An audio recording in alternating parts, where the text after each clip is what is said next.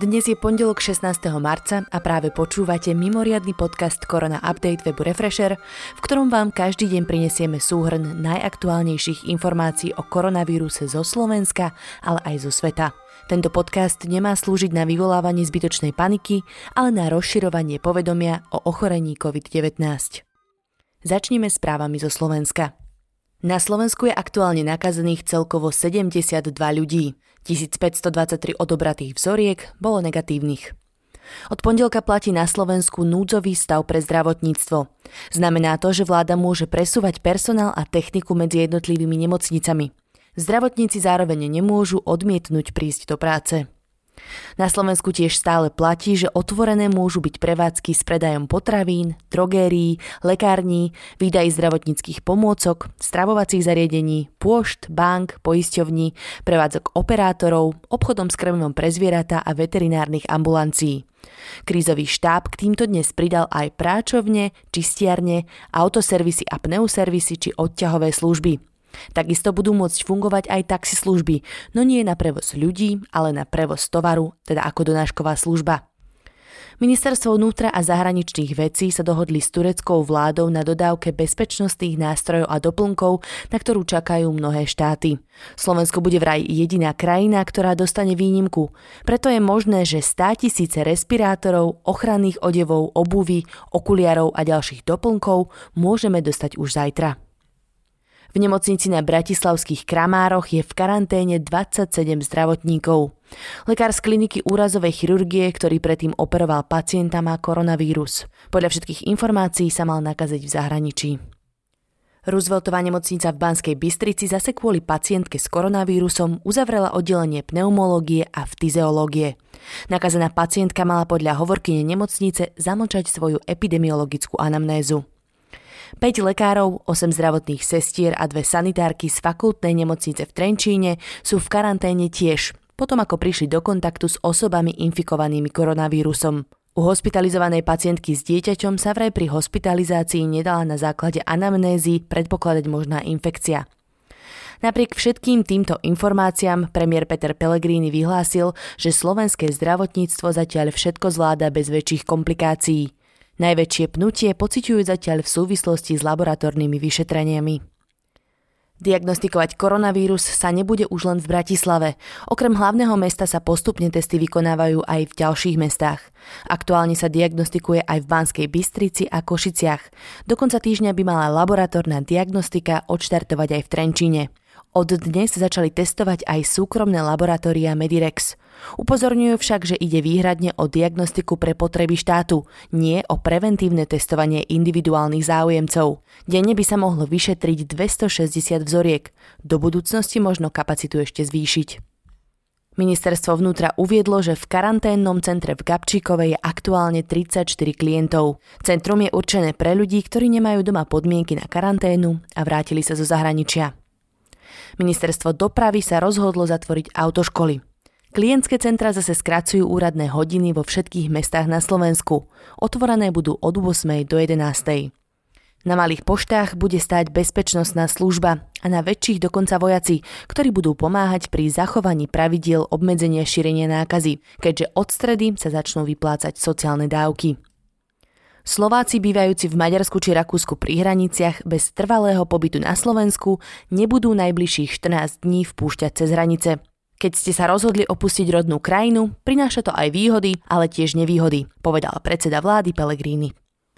Minister financí Ladislav Kamenický a minister hospodárstva Peter Žiga spolu s Richardom Sulíkom predstavili súbor opatrení na ekonomické dopady koronavírusovej pandémie na slovenské firmy a domácnosti. Firmám chce vláda pomôcť znížiť prevádzkové náklady. Súvisia s tým odvodové úľavy alebo čerpanie OČR. Ďalej im chcú pomôcť vykryť straty a povoliť odklad splátok, kontrol či colného dlhu. Daňové priznanie sa odkladá na 30. júna 2020 pre celý podnikateľský sektor. Pre pracujúce rodiny tiež navrhujú zaviesť tzv. špeciálne PNky, teda zamestnanec by mal dostať až 80% z výplaty. Ďalšie opatrenie by mohol byť 600 eurový voucher, ktorý by uhradil opatrovateľku pre dieťa s jedným rodičom, ktorý musí naďalej pracovať. V RTVS budú pre maturantov vysielať literárne diela, ktoré boli televízne spracované, aby sa tak mohli aj počas karantény a uzavretých školských zariadení pripravovať na maturitu. Koronavírus naďalej ovplyvňuje aj chod regiónov. Mesto Martin dočasne uzatvára mestský úrad s výnimkou vybavenia pohrebov. Zároveň nariaduje vstup do prostriedkov mestskej hromadnej dopravy výhradne s ochranou tváre. Okrem Martina zaviedli vstup do MHD s ochranou aj ďalšie mestá ako Bratislava či Banska Bystrica. Od útorka budú rúška povinné aj v prímeských autobusoch. Cestujúci prímeských autobusových liniek integrovaného dopravného systému v Bratislavskom kraji budú tiež musieť do vozidiel nastupovať zadnými dvermi. V Senci bude od útorka až do odvolania pozastavená prevádzka MHD. V Trnave bude MHD premávať úplne zadarmo. Mesto tým chce znížiť riziko zvýšenia kontaktu s vodičmi. V Púchove dostanú rúške zamestnanci Mestského úradu, Mestskej polície, Mestských spoločností, ale aj seniory a zdravotne postihnutí. Fakultná nemocnica s poliklinikou Nové zámky zriadila červenú zónu COVID-19 aj stan pri vrátnici. Mesto Bratislava plánuje v najbližších dňoch pre zamedzenie šírenia nového koronavírusu postaviť na Tyršovom nábreží dočasné kontajnerové mestečko pre ľudí bezdomova a tak ich izolovať a ujať sa ich. Primátor Matúš Valo priblížil, že v Bratislave je zhruba 4 tisíc ľudí bezdomova. Prejdeme na správy zo zahraničia. Česko začalo s lokálnou karanténou obcí a miest – České obce Litovel, Uničov a Červenka sú uzatvorené. V izolácii je tak 24 tisíc ľudí. V krajine sa nakazil aj prvý český policajt. Ďalších 297 mužov zákona musí byť v karanténe. Z Česka však prichádzajú aj dobré správy. Prví traja ľudia sa tam vyliečili z koronavírusu. Všetci traja pacienti boli hospitalizovaní v nemocnici v Ústí nad Labem. Situácia je stále najhoršia v Taliansku. Za posledných 24 hodín sa nakazilo viac ako 3000 ľudí, čo posunulo celkový počet chorých v krajine tesne pod hranicu 28 tisíc pacientov s COVID-19. Zomrelo 349 Talianov. Veľká Británia má veľmi zlé výhliadky v rámci koronavírusovej krízy.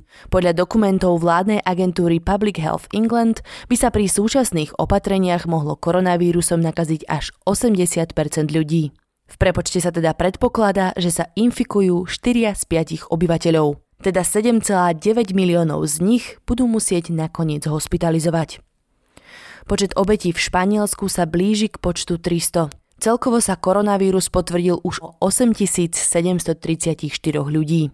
Španielsko nasadí v postihnutých oblastiach príslušníkov armády. Tamojšia vláda povolala aj vojenských lekárov zo zálohy a špecialistom prikázala zvýšiť výrobu liekov a dezinfekcie.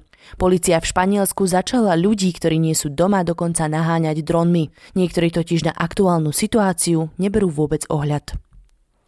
V Holandsku nastal prudký náraz počtu nakazených a obetí na koronavírus. Podľa Holandského národného inštitútu pre verejné zdravie sa COVID-19 potvrdil už u viac ako 1400 ľudí.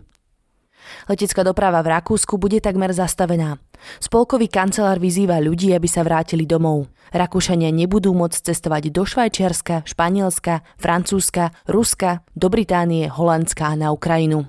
Posledný let spoločnosti Austrian Airlines na najbližšie dva týždne pristane vo štvrtok nad ránom.